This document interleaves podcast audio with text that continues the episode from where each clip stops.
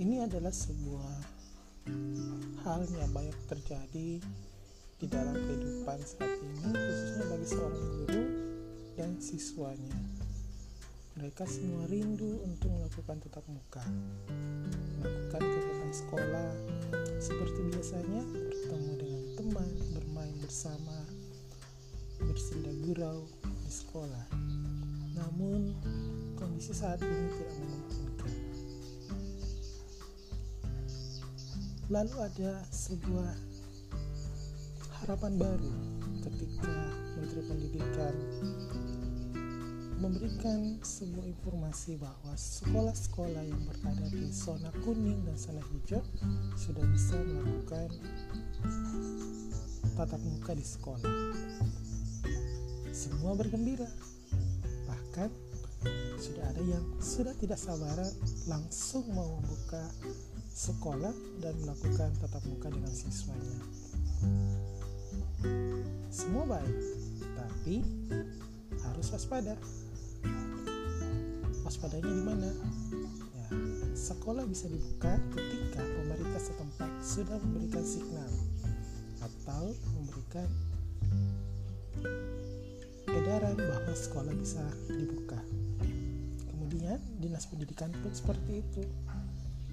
Sekolah juga harus berbicara dengan komite sekolah sebagai perwakilan dari orang tua. Ketika komite setuju, sekarang harus meminta persetujuan dari orang tua anak kembali.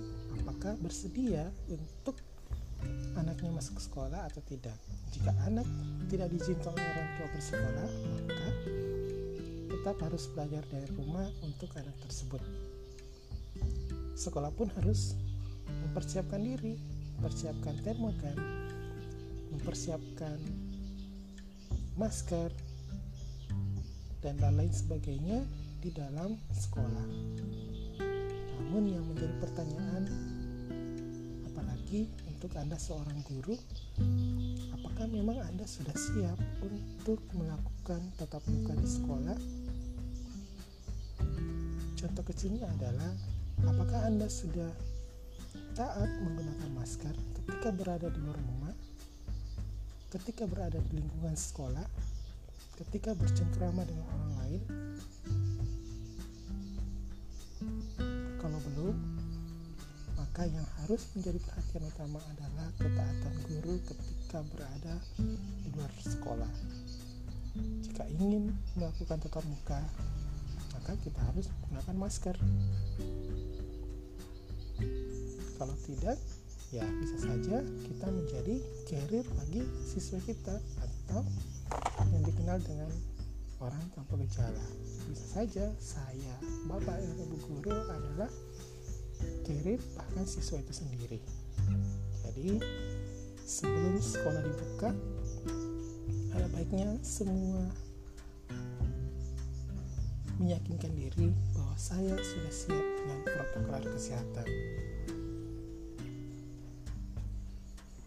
bersabarlah karena segala sesuatunya akan menjadi indah. Saya Febrianto di podcast kita pada hari ini. See you next time. thank you